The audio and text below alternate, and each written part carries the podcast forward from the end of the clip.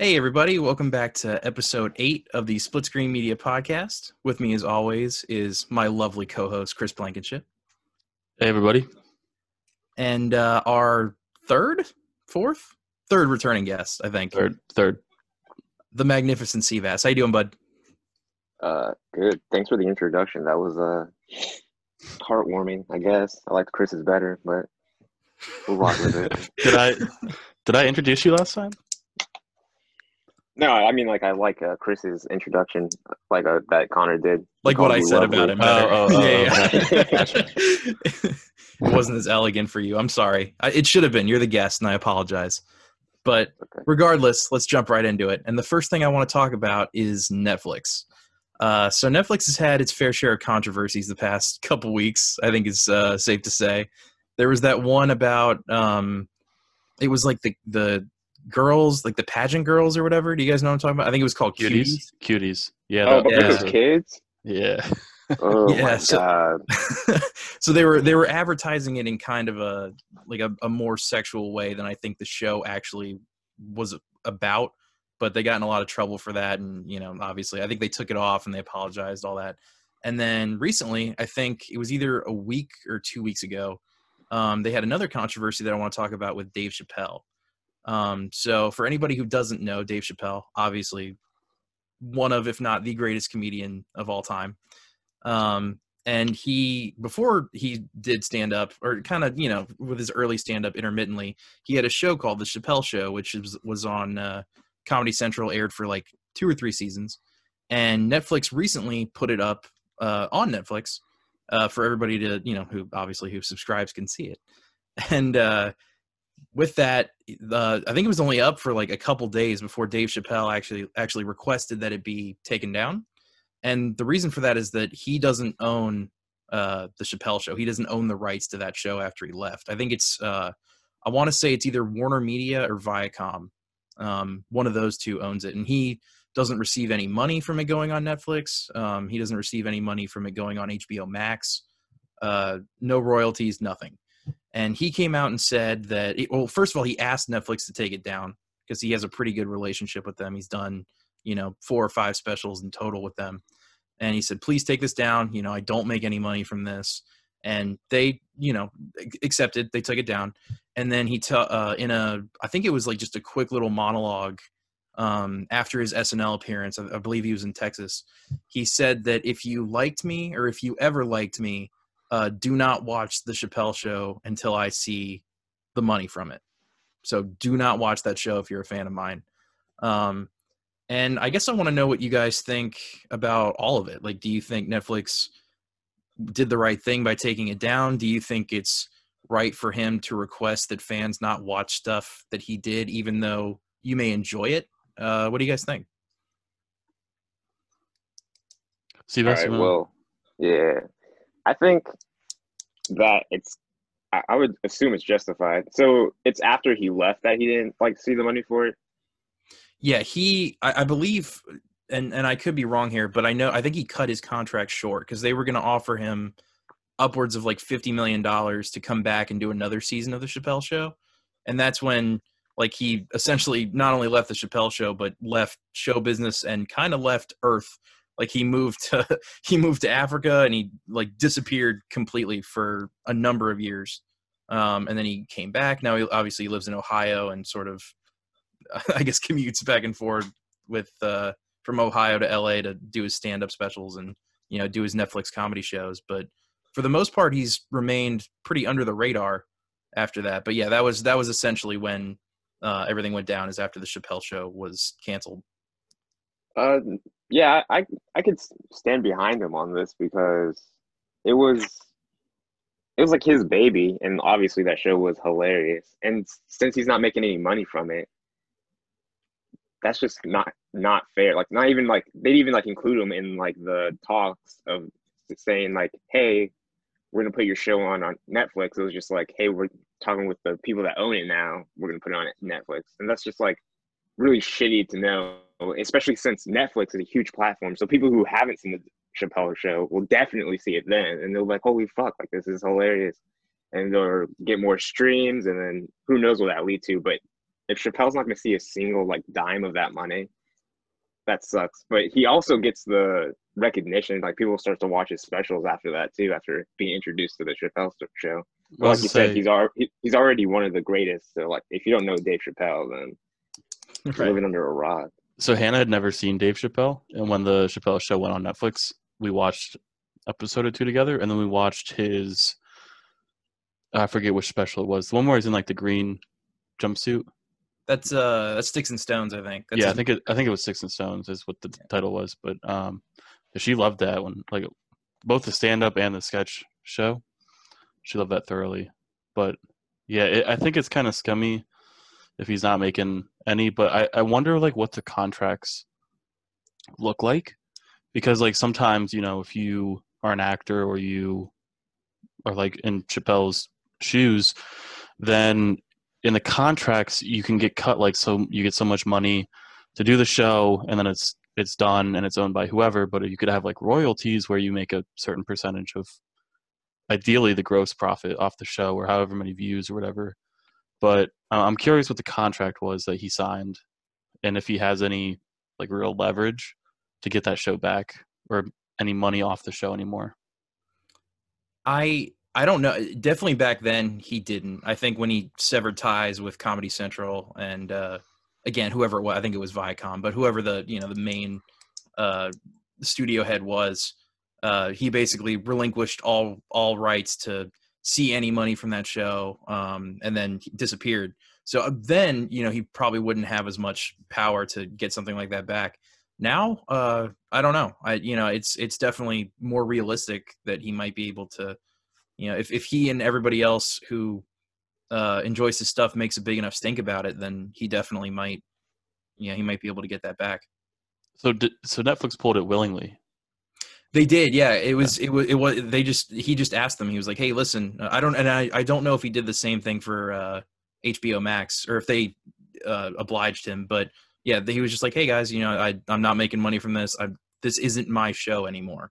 Like, I don't claim to own this. Uh, can you please take it off your platform?" And they were like, "Yeah, sure, no problem." So yeah, I mean, that definitely uh, that gets in Viacom or Warner Media, whoever you said owns it. Uh, it gets in their ear.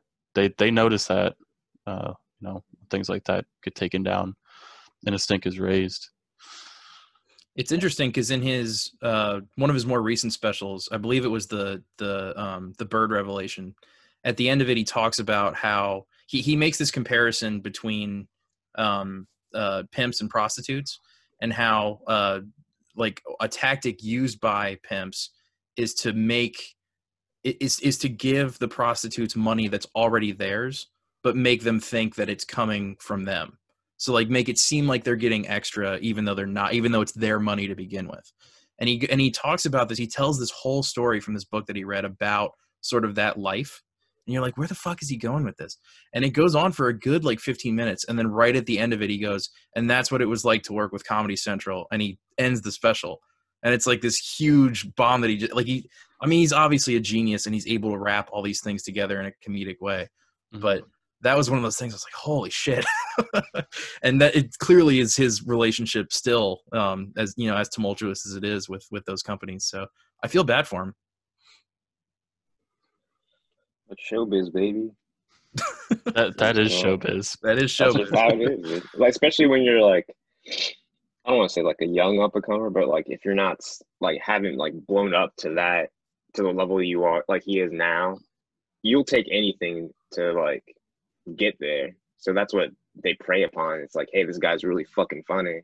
If we pick him up first, like he's just gonna be internally grateful to us, like for the first time, because it's like, hey, this big studio that everybody knows about wants my stuff. So like you're just willing to do it to get the popularity. So the business. They'll just use and abuse you however they can. Yeah, hundred percent. And it was one of those things where it, it made me think about if anyone else had asked Netflix to do that, would they have done it? Like if you know, I love Tom Segura, but if Tom Segura had come up to Netflix and been like, "Hey, can you guys take this down?" Like, d- does he have that same type of uh, pull and influence that someone like Dave Chappelle has? Like, would people? it could listen- just be a good relationship. yeah, yeah. But but it, also is a you know it, I, think you're definitely right. It's it's a good relationship that he has with them, but is it also because Dave Chappelle is this massive icon and you know if they had said no, I'm sure he would have said something about it. He would have said something publicly like, you know, fuck Netflix or whatever. and then like, it's probably more trouble than it's worth. But, you know, if some lesser comedian asked to take their stuff down that they don't own anymore, I don't know if they would have obliged. Probably not. I think this is also good PR for Netflix. Like, oh, we stand by the people that you know we support. They're like, "Will you forget about the cuties thing now, please?" it cancels One out. yeah. Listen, we're sorry. All right, God. we didn't know the person that like made the summary and the trailer was an ex pedophile. Like we didn't look at his records. We just saw the talent and we let, gave him the reins. I it, but I think on the flip side of this, not necessarily from a moral aspect, but from an entertainment aspect, uh, it's it's you know it's hard for me because I love that show. I really want and I really want to watch. I mean, there's so many sketches that I'll go back to and just watch periodically because I think it's you know comedy brilliance. Like the uh, like uh, Black Bush is one of my favorite sketches of his of all time. That like Prince, um, Black White Supremacists. I mean, all the classics. But then there's Yeah. you know like the smaller ones that are great too. So that whole show is fantastic, and the idea that like he would be disappointed if I was watching it does make me think twice before I click on the thing. I'm like, "Oh, I don't know if I. yeah, I think that's interesting with the the whole contracts on Hollywood and how people get paid.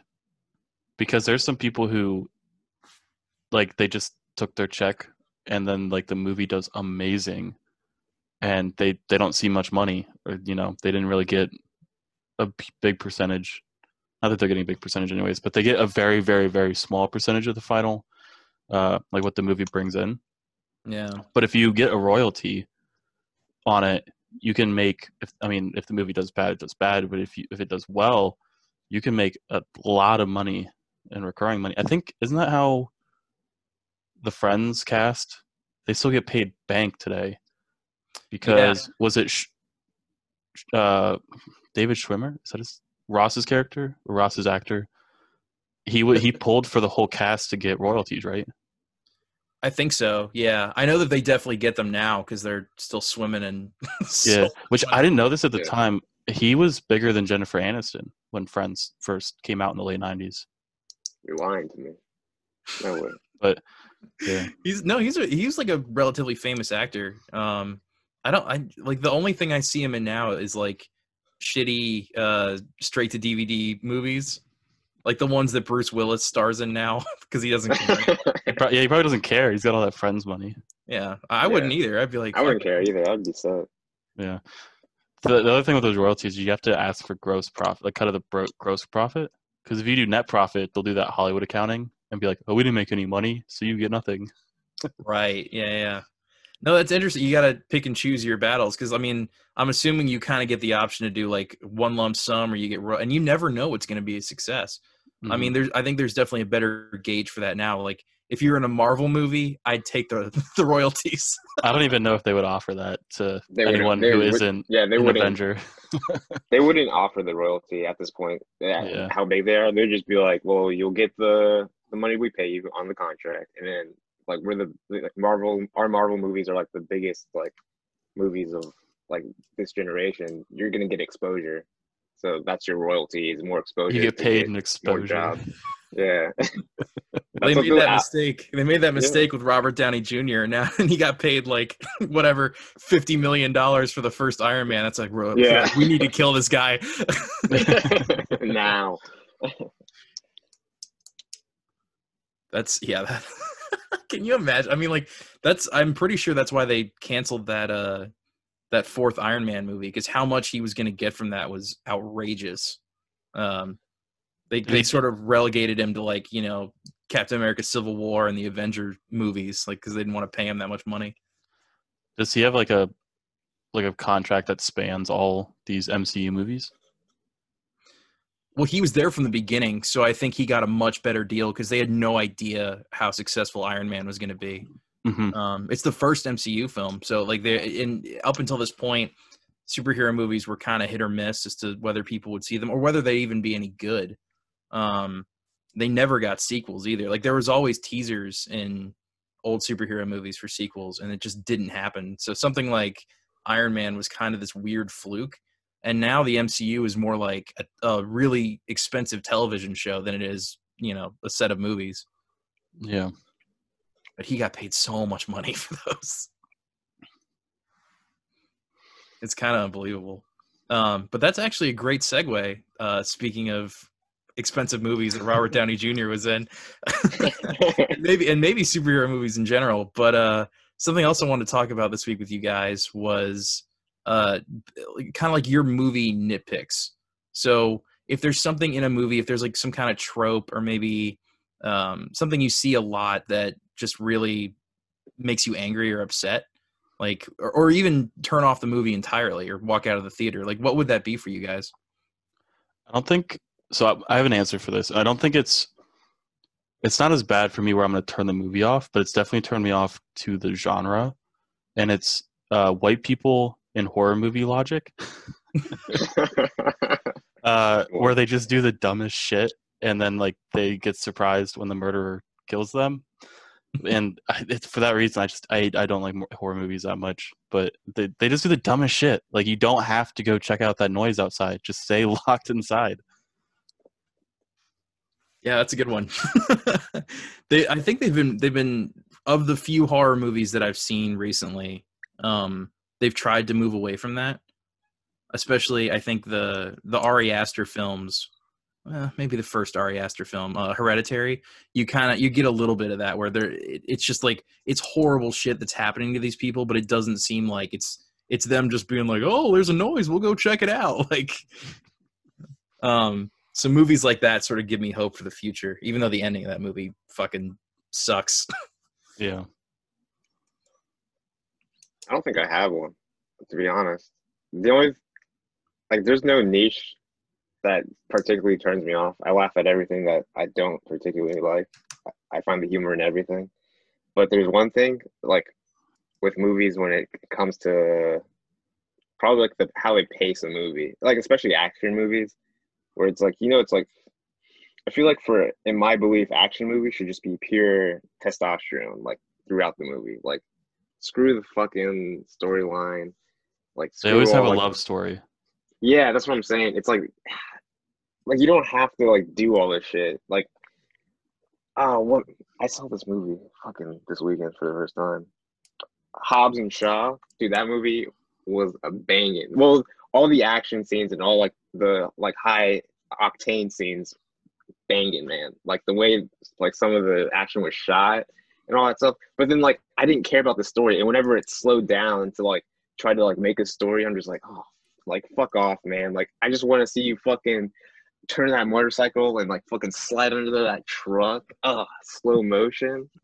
That's all I want to see, man. I don't want to see this dumb bullshit where it's like, will they, won't they? Like, oh, is this a love interest? Like, what's going on here? Or is this a just a comedic thing that they're gonna like brush off at the end after they fight the big baddie? Like, that's the shit I hate.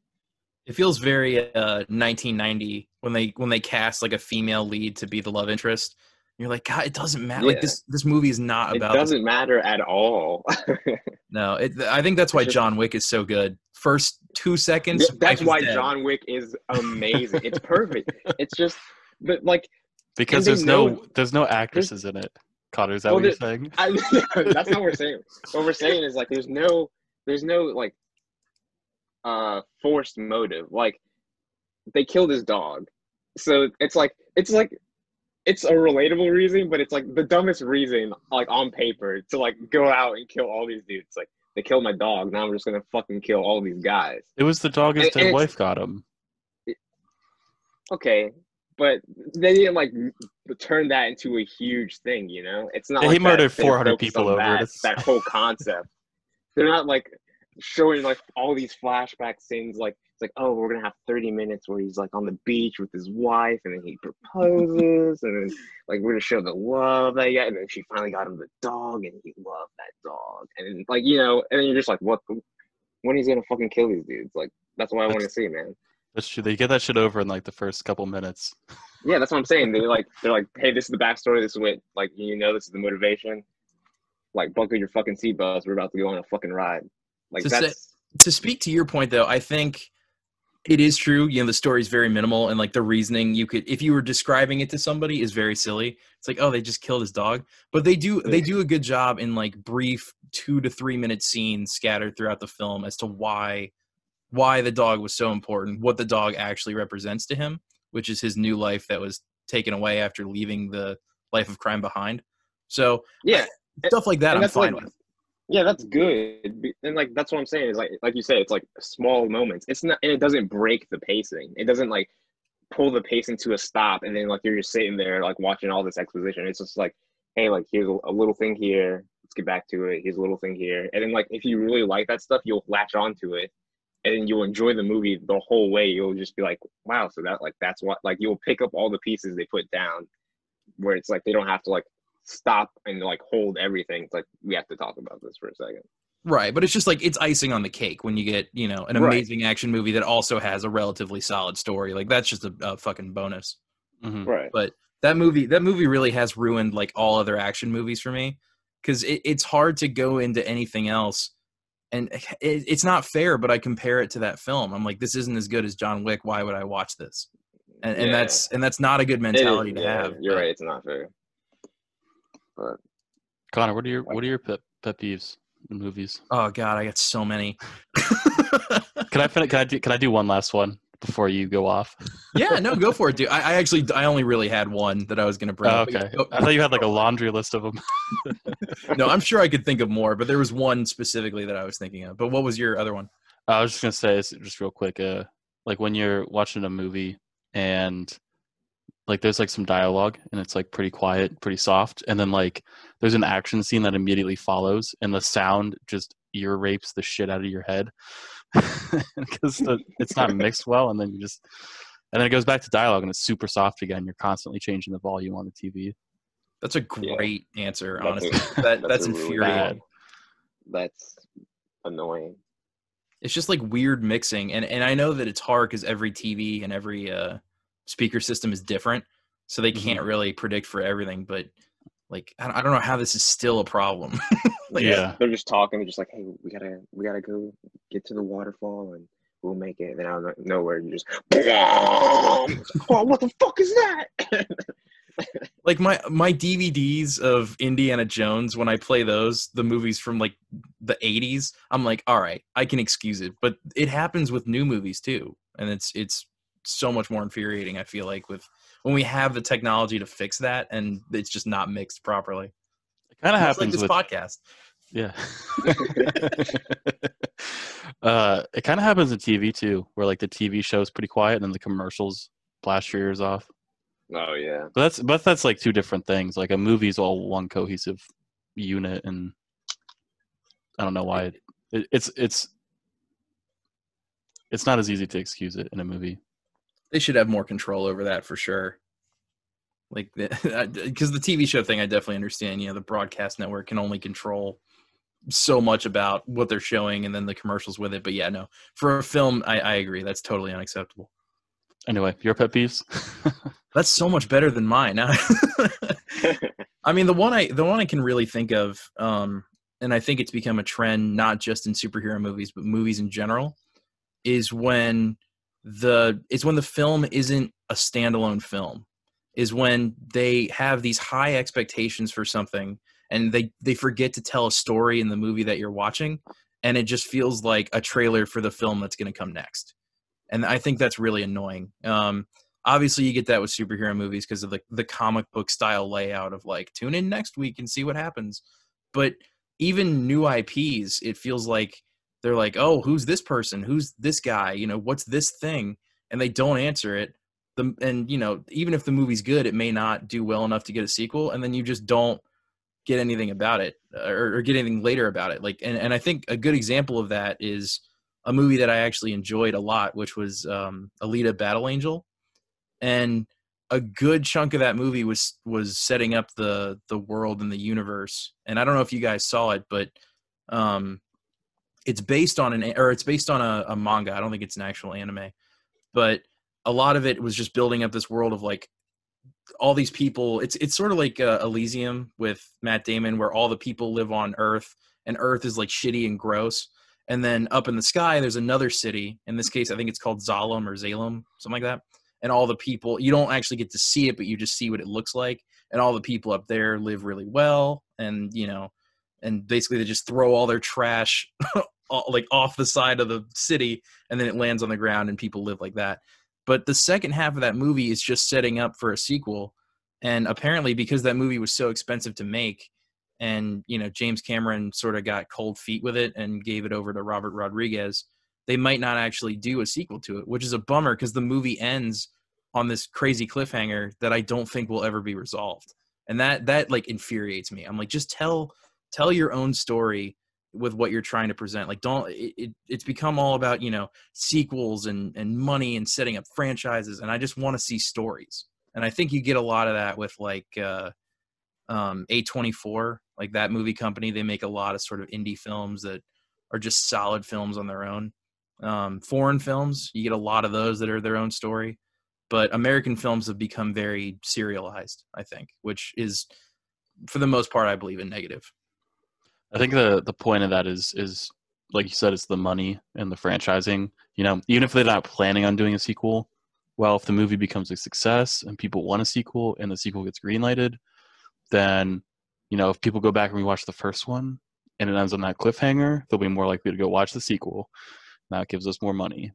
Yeah, and I, I should be clear in saying that like ending a movie on a slight cliffhanger, I don't think is inherently negative.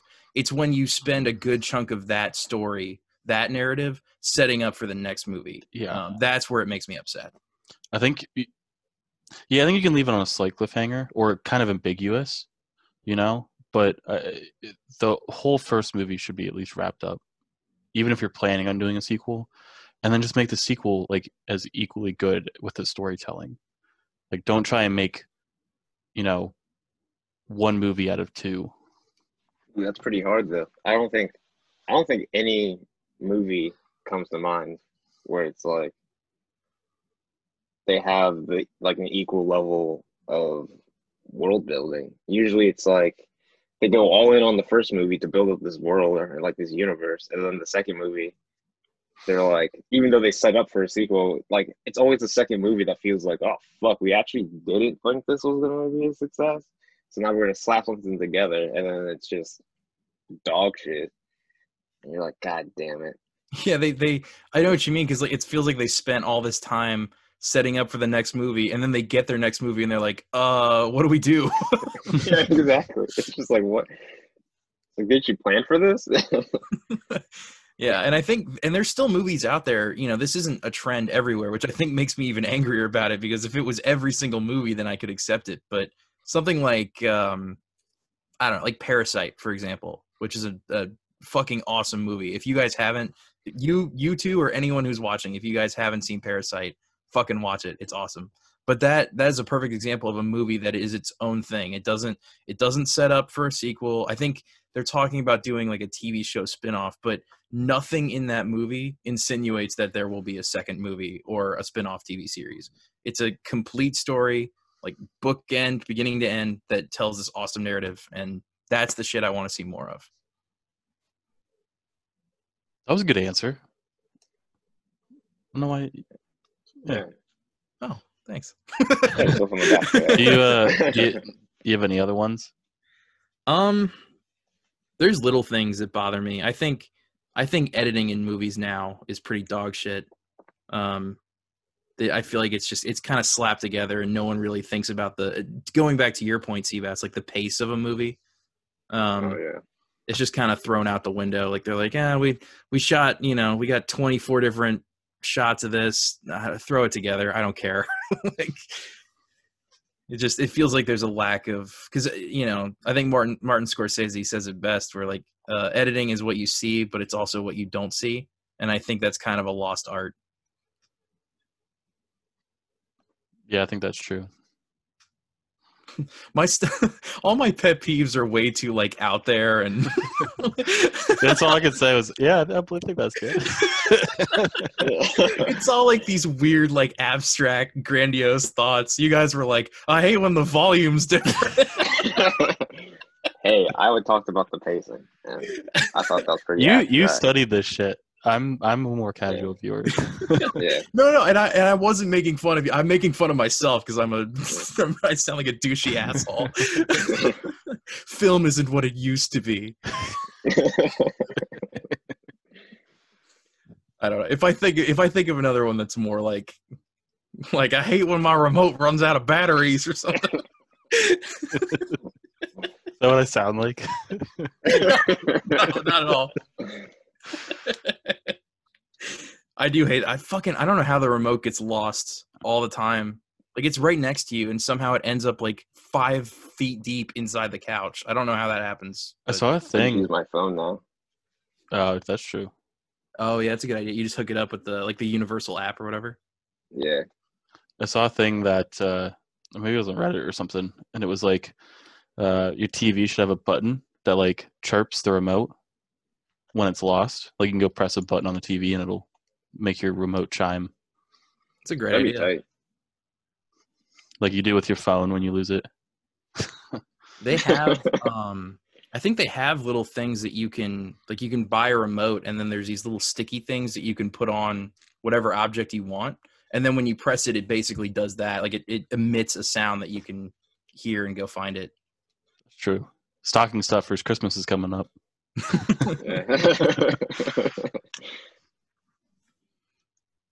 All right. Um but yeah, I think uh, those were those were good ones, guys. I the, I really hadn't thought about like some more of the technical aspects as well. Chris, yours is a hundred percent. Like I'm here for yours. I hate when that happens when it's just so fucking loud for no reason. That's that's the Blade Runner thing because that movie is just very loud drums and then people whispering softly to each other. What was the? uh I'm very unprofessional. What was the third thing we were supposed to talk about? Oh, the James Uh, my- Bond, James Bond movies, right? I thought no, we were gonna do We're gonna talk about my mystery topic. oh, right, yeah, yeah. We're gonna do that first. Okay, I forgot. I'm sorry, Uh, Seabass. This is drunk.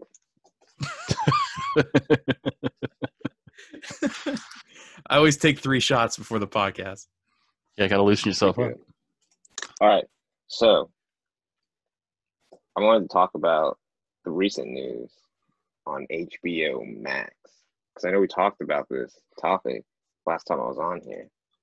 We talked about how movies are looking like they might go all digital, and HBO Max just made this big move with uh, a bunch of titles that they have acquired, and they decided to release it on HBO Max exclusively.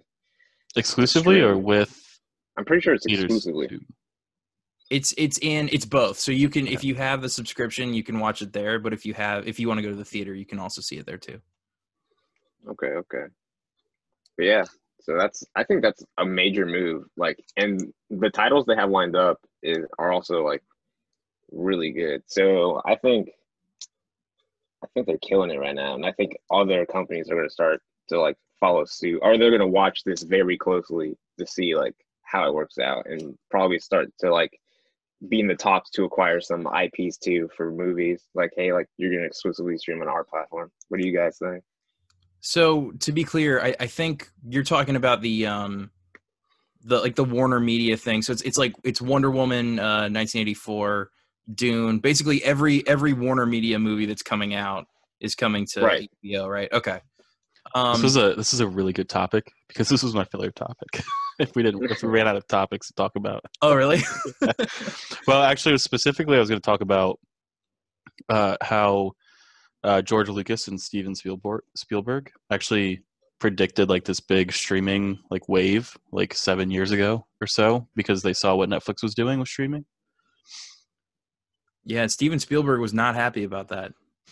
He's he's made a lot of comments about how uh, movies that go straight to Netflix or go straight to uh, VOD shouldn't be considered for Oscars, and uh, it, it's it's the ramblings of a cranky old man. Yeah, yeah. Old school.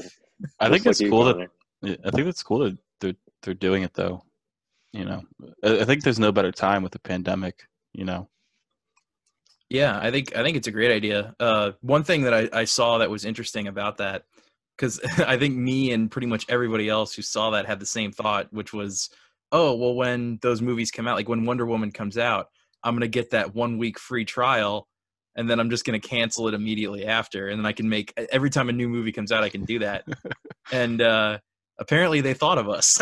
so if you if you try to watch, you can't watch any of the new releases. Um, like up to a certain point uh, for the amount of time that it's on there if you have the free trial so you have to pay the so you at least have to pay 14.99 because that's how much it is a month so you would still consider it like a full movie ticket because you're yeah, that's paying that's for a wonder woman so if you have the free trial, you can't watch the new releases. yeah No. so it, for like for the movies that are also going to theaters um so tv shows and stuff you can but anything that's going to be at like amc or cinemark you can't do that That makes sense. This is not going to stop me from making seven new email addresses for the old stuff. for sure, for sure. But I think it's a, I think it's great, man, and especially they're starting off real strong because they have Wonder Woman coming out on Christmas Day, so nobody's gonna be going to the movies. They're just gonna be like, hey, let's just all get together and watch this. So their streams are gonna be through the roof. Their like viewership, subscribers, it's gonna be all the way up there. The only thing I'm worried about is that's like it's the perfect launch day and the perfect situation. So it's obviously gonna spike down after Christmas. So we'll have to like wait and see. And that's what I mean by like other like streaming services are probably gonna watch with a close eye to see how this like works out and to see how do like how much how many people still go to movie theaters or is the streams just gonna start taking over?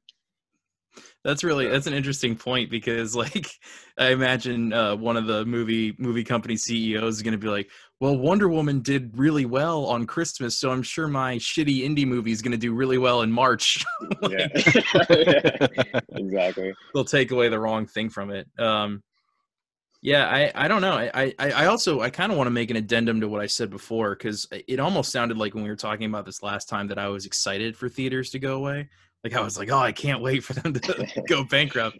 and that's not true at all because i actually i really like the theater uh, theater experience. I've been going to them since i was little. I'm sure all of us have. And just like sitting in that you know that tiny ass seat with your snacks and you know watching it on the big screen that's that's like a whole experience for me. And i it, it really i think it makes movies more memorable even the shitty ones. So like that I, I really hope that that movie theaters are able to survive this. I was just saying before that if what is going to happen looks like it's going to happen now that you know Warner has put this out it, it looks like it that this this could be the beginning of the end for the theater chains. I mean, We'll yeah, that's to- pretty s- that's pretty sad when you, you put th- it like that. yeah. Do you think it's the end if the pandemic and like all the regulations surrounding that are lifted, like say, I don't know, four to six months from now, and we can like start going back to theaters? i think. Do you think they'll? Do you think? Basically, what I'm asking, do you think it, if the industry, if COVID ends soon, do you think the industry will walk this back? I think to a certain extent they will um but it's kind of like a dam bursting I think once it's you know you can you, you can kind of rebuild it a little bit but that water's going to keep flowing stuff's going to get through the cracks um and I think a, a big factor was supposed to be this holiday season because not only not only did theaters really only have one movie coming out because none of the Marvel stuff's coming in in December, they really only had Wonder Woman to look forward to, and now they hear from HBO Max that it's going to be available to everybody at their house. Like the movie theaters are sweating, and this this was a really really important season for them to kind of get back up on their you know get back on their feet, and it just feels like they got another rung kick kicked out from underneath them. Yeah. Well, we'll have to see. Do you know if uh if any like big chains have been closing or anything like that? Like last time we talked about AMC and Cinemark. Yeah, other than that, I think it's it's remained the same. Um, but yeah, they said they were going to close indefinitely, uh, which that's not a good sign.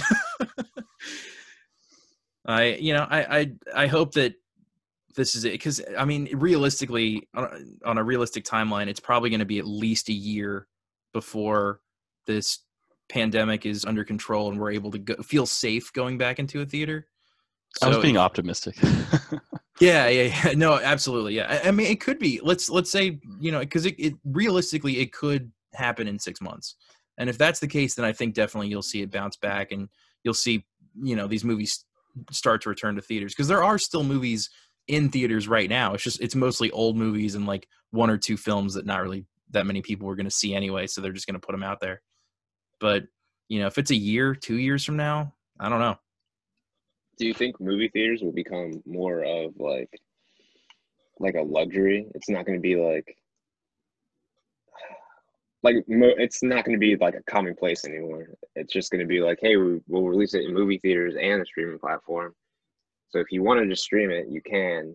But like, if you want to go see it in IMAX, you can. And if that happens, it's going to become more of a luxury because definitely you're going to have to pay even more for that experience because it's going to be, you know, less people coming in. So you got to make up that income somewhere.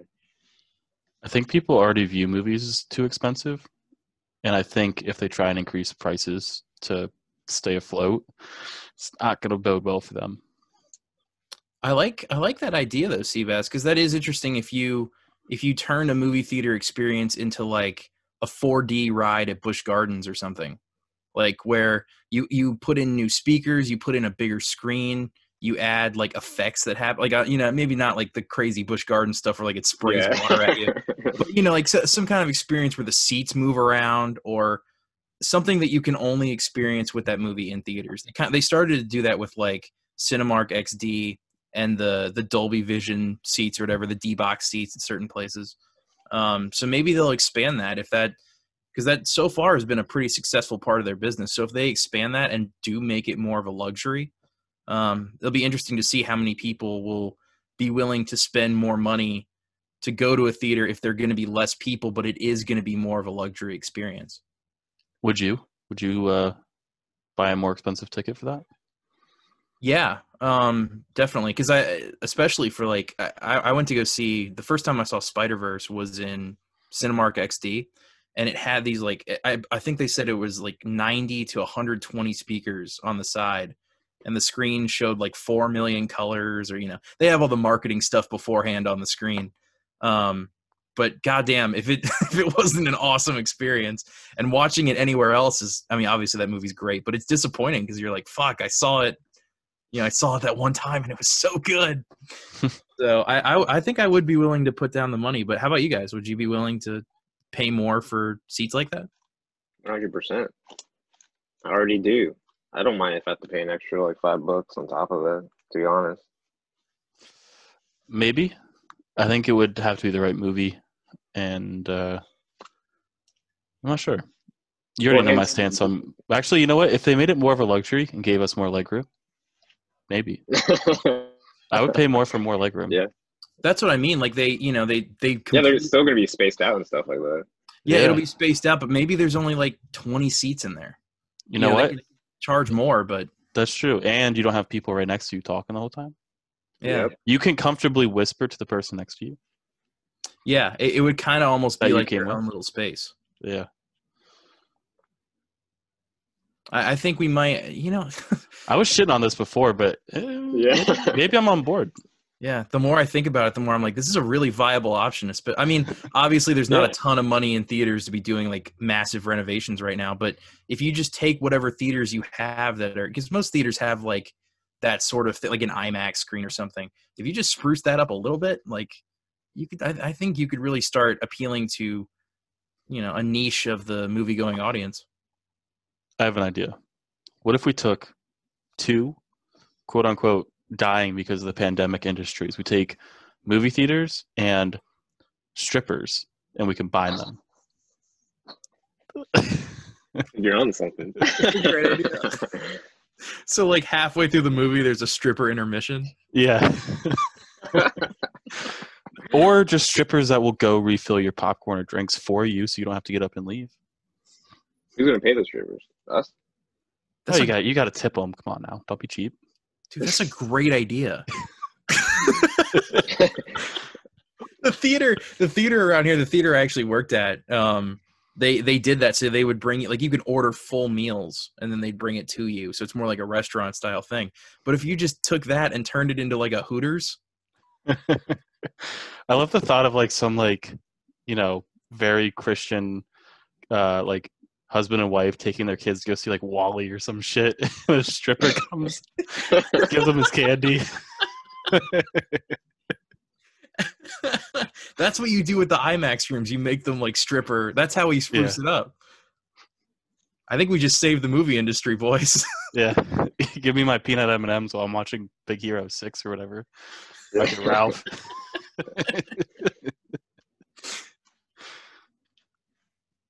I think Joey and I always had that idea of like buying out a movie theater and turning it into a strip club. Just because I think that, but more like a burlesque, I guess. But if you find an abandoned movie theater, like the stages, the seating, everything's already there. Like all you have to do is add some more, you know, exotic sort of decorations and shit like that. Hire the dancers, and you're good to go. Uh, we'll see about that. I don't think it's that easy. Well, no, there's probably more overhead than that. I'm oversimplifying, but I think Yeah. in the in the long run, you know, there was there was an abandoned movie theater by where we lived, and we were like, we're gonna do this someday. Unfortunately, they tore it down, but the There was there were no uh, gentlemen's clubs in that area either. no, there was nothing. And there really isn't a lot in this area anyway. Like not just there, just in general. Well, the Oh. state you're in is a little stricter, isn't it? Like you can't have topless. Yeah. So, well, no, you can have. um I guess we're getting into this now. This was, this wasn't on the agenda. you can have so the one the one strip club that I went to was um it was full nude, but in Virginia you're not allowed to drink alcohol.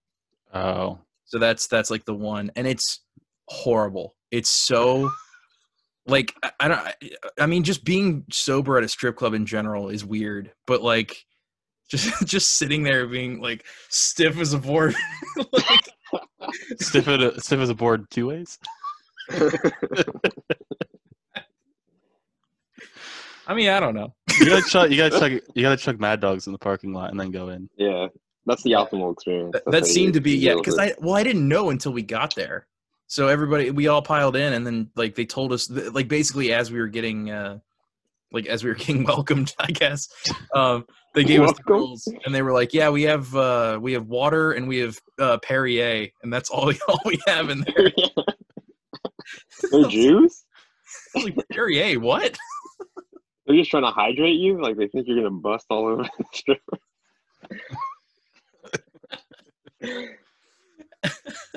You were allowed to smoke in there. I remember that, but that was it. Okay, that makes sense. But Yeah. So I think if it's just a topless bar, here you're allowed to drink. I don't know about anywhere else, but in, in Virginia you're allowed to drink there. But if it's full nude, you can't. And I think that's state or countrywide. wow, what a bunch of lamos. Yeah. Right. Rules are rules. Yeah. It was it was a miserable experience. That that whole story is for I guess can be told on a different podcast, but that was a nightmare situation. Don't go to strip clubs, kids. They're sad and depressing. In certain states. what did you say? I said in certain states. Oh, oh, in certain states. I just meant in general. No, I mean, yeah, I mean, something has to be going on if you're. If it's not for a bachelor party and you're just going, no, it, it's just Love sad. it's just a sad experience. you walk in, you know, spend all your money, then you go to the KFC across the street, drive home. Isn't there a scene in like Parks and Rec where Ron Swanson goes to a strip club and he just like devours the unlimited breakfast buffet or whatever they had there? There's a scene of him like like the the stripping music is playing in the background, but he's like throwing bacon on his plate. And, like, I wish that was the experience we had. that would have been way better. yeah, they didn't even have milk. No, it's just fucking water. What is this? There you So speaking of strippers, James Bond is free on YouTube.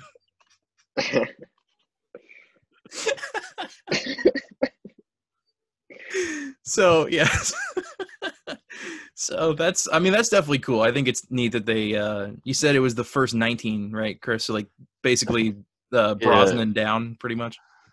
Yeah, I think there was one Connery one maybe or one out of order. I don't remember. It's like 19 or 20, but they're all on YouTube uh, for free. You have to pay for like the newer ones like Skyfall and stuff like that, but Is that with the um YouTube premium account or is it just like any you can get anything for nope, free? you can go to the uh, YouTube Movies channel and they're all on there. That's cool. I haven't Good seen a single James Bond movie, so I'm definitely gonna check that out. I tried to watch neither. them all. I tried to watch them all like a couple years ago and stopped because it's a lot of movies. But I Yeah. got through like seven or something like that. I started from like the oldest ones too. So maybe I'll have to give this a go again. But I'll have to look into it because I've heard that some of them are pretty bad. Um, so yeah, maybe, Perfect. maybe, maybe I'll look into like which ones are worth watching. Um, and then go up to the because I actually I, I kind of lied. I did see I saw like the first half of um Casino Royale because I was watching it at a friend's house when it came on Netflix, and that movie is fucking awesome. Like it is so good, and I actually really want to finish it. But like if the Wait, rest you of them, actually haven't seen a single James Bond movie? No, I just saw the first half of that one, but that's legitimately it. What? I thought you were just talking about the old ones. No, I haven't seen anything. And there's a new one coming out too. Uh, no Time to Die, I think. That's that's not for a long Yeah. time. Yeah, it was supposed to come out this year, but now who knows? They pushed it back a lot. Yeah. I haven't seen any of the recent ones. I haven't really cared. That's fair. I can't remember them, but like I can remember like the general gist of the story, and uh, they're just good movies to watch. yeah, Do you guys have a favorite Bond? Connery, because that's really all I know. minus I minus the uh, the sexism that didn't age very well. or the uh, I mean- the one open-handed slap to the face?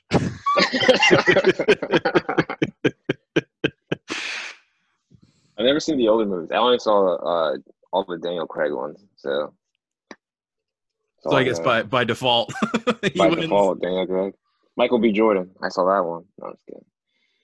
He, I think there was talks for Idris Elba for a while, which I think would have been an awesome choice. Hmm. I think they have to be British, right, to be a Bond. Isn't that like Yeah, unwritten Is that the rule? law? Is that the? I don't know if I it's mean, it makes. it's not the law, but like sense. I think that yeah, the studios that's where won't the eight. cast Oh, anyone the who isn't. British. was Pierce Damn. Brosnan British? That that was that's what I was thinking about before we started this. When I was thinking about that, I was like, was he British? I don't think so. Wait, who? Let's look it up. Pierce Brosnan uh, was one of the Bonds. I'm trying to. This is gonna sound weird, but I'm trying to remember his voice on Thomas the Tank Engine because he was the. He was yeah, he was he was born in Ireland. oh, isn't- okay. So yeah, so he's your, Isn't- okay. Isn't British, but it's close enough, I think. Because that's really all they got for the the conductors on Thomas the Tank. I used to watch a lot of that with my brother, which that show is awesome, by the way, the old one. But it was like Ringo Starr, um, George Carlin, I, which I guess George Carlin isn't uh, British, but um, yeah, like the the people that they're pretty big stars that they got for Thomas the Tank Engine. But I was trying to remember Pierce Brosnan's voice. I couldn't think of it. I'm more of a Jay Jay the Jet Plane kind of guy. Brosnan What did you just say to me? what?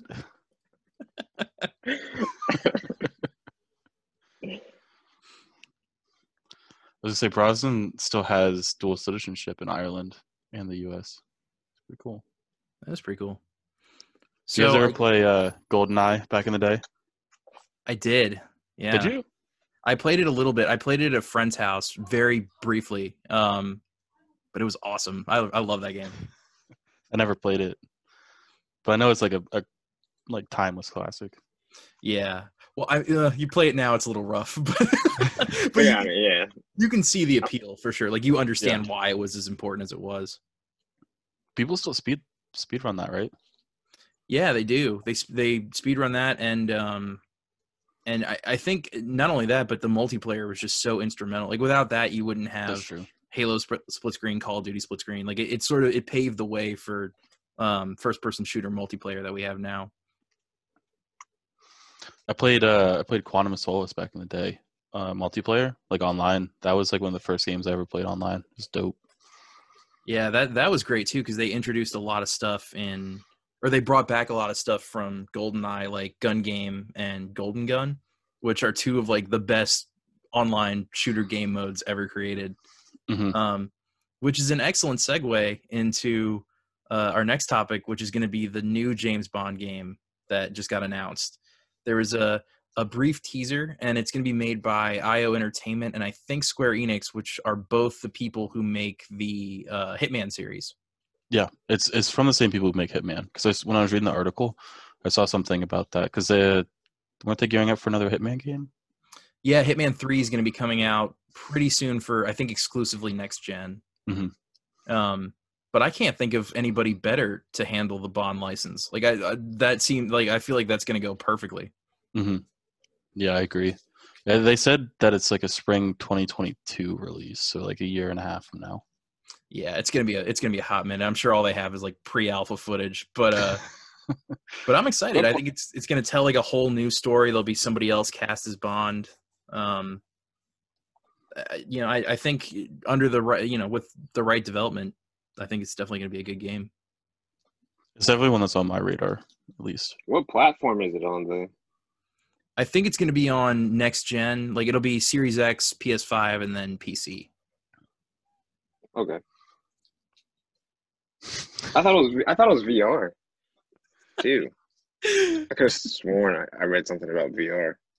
It might be. Um, that would actually be a pretty good idea if that's what they're. I don't know because we don't really know anything about it. If it's going to be third person or first person, or if it's going to be a weird combination of the two, like Quantum of Solace was. Um, I don't know.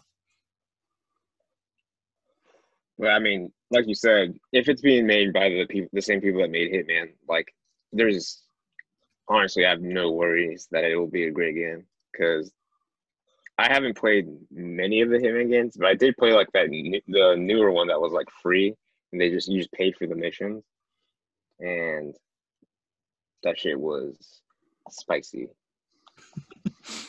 Yeah, I think if they do it in the style of Hitman, that'd be interesting too. Because as far as I know, there hasn't really been an open world Bond game up to this point. So if like if they just drop you on an island, they're like, "Hey, here's your target. He's you know got sensitive intel. Steal the intel, kill him, and leave." Like they basically do it like a Hitman mission, but maybe a little bit more structured. I think that would be really fun for a Bond game. Yeah, make it make a story mode, and then uh, for replayability, they could. A really good idea would be to do like randomly generated targets, where it's like they just like you said, they just plop you on a map, and they're like, "Hey, this is your target. Like, choose the best way to take them out."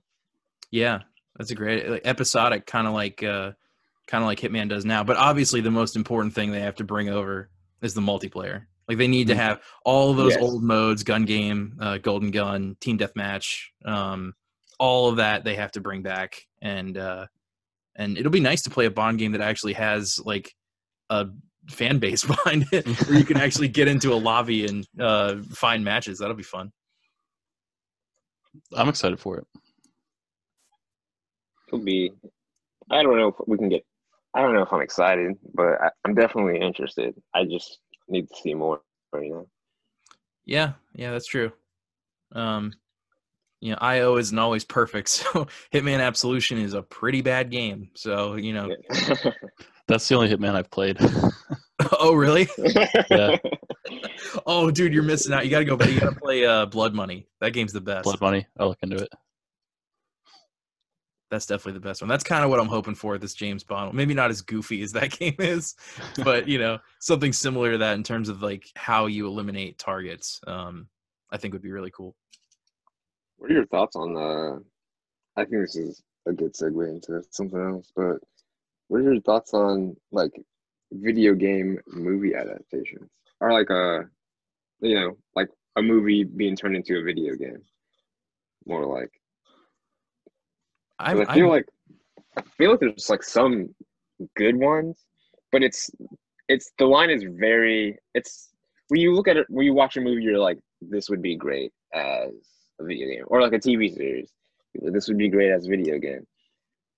But it's like if you, it, none of them can translate it. Like when you do it like scene by scene, and then you add gameplay elements to it, it's just a shitty game. And then obviously like they don't really put that much into production. But like some games like do it right where it's like hey it's in the universe and it's it has that backstory and there are those scenes in this game but it's also it's a whole another like side of the story i think those games like are like i feel like should be what we look at when you're trying to make like an adaptation and i and i miss that from like that period from i don't know maybe 2002 to 2010 PS the old Spider-Man PS2 games. well, yeah, that's, no, that's exactly it. Where they where companies just went balls to the wall with these movie tie-in games. Like every single film that came out, it could it could have been a like a romantic comedy with Drew Barrymore. They made a video game adaptation of it, and I kind of missed that because there was you know clearly a lot of garbage, but there were some gems in there, and and it, it sort of forced game companies to to be on this time crunch and try new ideas because it takes a lot longer to make a video game than it does to make a movie. So they were like, you know, uh, again, a lot of them were shitty, but you, they were scrambling. They were like, all right, what if we do this? What if we do this? What if we combine these game mechanics?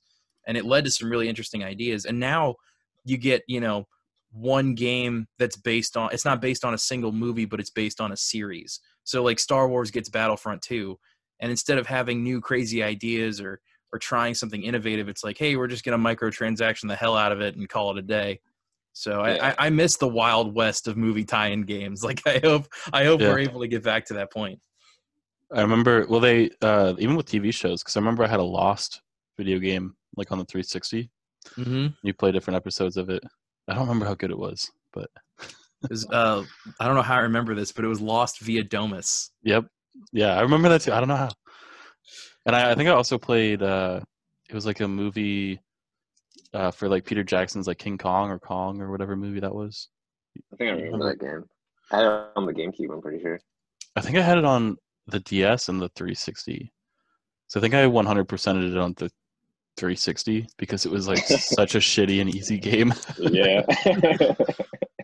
it was literally like you just beat the missions and you get like all the achievements and then there's no side missions or collectibles or anything like that. It's like just play the basically what the movie is what a stark difference between the versions you had. It's like it's like saying, "Hey, I have an uh, one person has an iPhone and one person has an iPhone that's drawn on cardboard."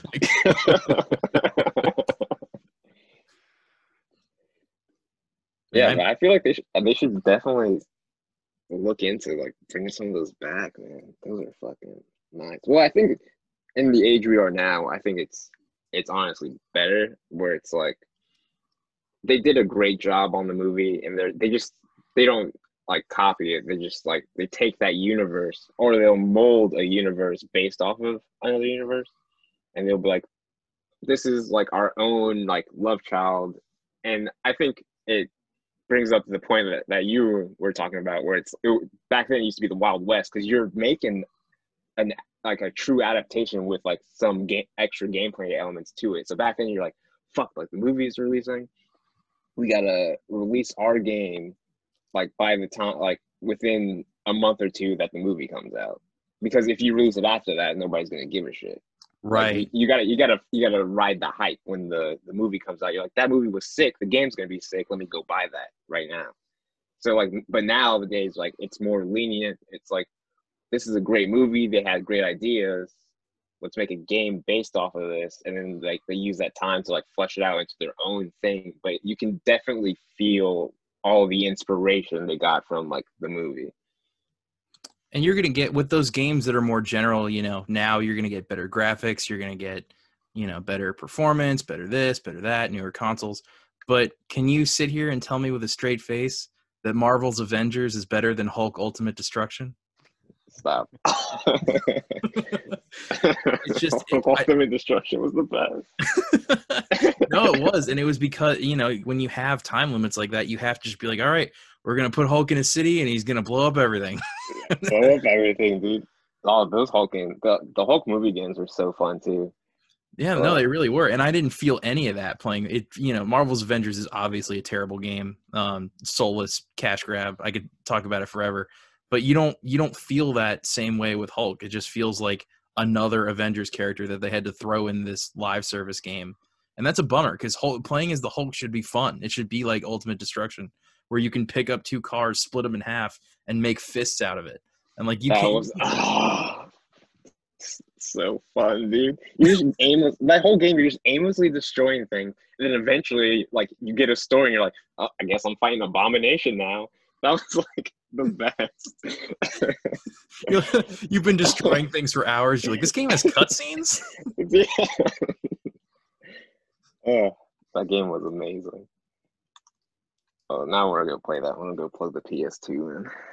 I have the I have the 360 hooked up in case I ever want to play the old original Xbox games in uh, in HD. Oh, but yeah, I just wanted to talk about that for a second because it was just it was on my mind after you guys brought up 007 because it's just like. Uh, no, I, I miss it, and you know, obviously, games are so much more expensive to make now because the the stuff that they have to put in them is just you know absolutely insane. It costs as much as a AAA Hollywood movie, so you can't really afford to you know when thq was still around they could afford to spend a couple hundred thousand dollars on a game have it flop and then they're like oh well we'll try again with the next 75 games but now each studio gets you know one a year maybe maybe two um yeah so you have to be more careful you have to be more calculated and you have to make sure that that game is microtransactioned up the asshole so it makes all its money back so it's a weird so time weird for You're not salty. You're not salty at all. no, dude, I agree with Connor. It's it's a weird time where it's like um all of the console like experiences are starting to turn into like uh gacha grabs, which is like have you ever heard of that term? Like gacha games on uh like phones where it's like you pay to like you can pay to earn like more characters or like more cards and stuff like that but like they'll be like, oh, but you can do it for free, but like if you want more time to grind, you got to pay for it, or you like you got to wait 24 hours. Like you have to do all this work to grind these new characters that come out, and then that's what they're doing with like I would say with Marvel's Avengers. It's like, hey, we have this cool idea, of this game, but like if you want to really enjoy the experience, you got to put a little cash in there.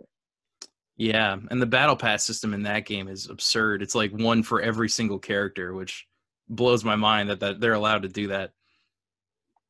They can do whatever the fuck they want. oh yeah. Oh man, I tried to boot it up today. It crashed on me. I tried again, and it did the infinite load thing, and I was like, I'm never turning this game on again. Best sixty dollars ever spent. it's a broken piece of shit. I'm like, I'll, I'll, get Cyberpunk in five days. I'll never touch this game again. Well, we're a little bit over. Okay, yeah. You wanna you wanna wrap it up? Yeah. Or I guess I have to wrap it up. Yeah. I don't know why I asked you. All right. Well, thank you everybody for watching. Um, we really appreciate you guys uh, sticking through. We're gonna have uh, you know, no no spoilers, but we're gonna have a couple special things planned for the the holiday episode because it just so happens that we're gonna coincide with uh, our tenth episode being on Christmas. So I think we have a few things in the works. Um, one of the things I think we can say now, um, we can kind of start to gather some stuff. But what we want to do is get a bunch of questions from you guys, and then uh, a good portion of that episode is just going to be us answering that and you know maybe trying to get a little goofy with it. So we're gonna you know that'll be like kind of the, the christmas spectacular the star wars holiday special of the split screen media podcast. Uh, that's incredible. Uh so yeah other than that um all of our stuff is on uh all the music streaming services if you guys don't want to see us and just want to listen to us um spotify apple music google podcast uh basically anywhere where you can find podcasts are on. Um, I hope that you guys, uh, you know, like and subscribe if you want more, and uh, we really appreciate it. So thanks so much. Bye, guys. Bye.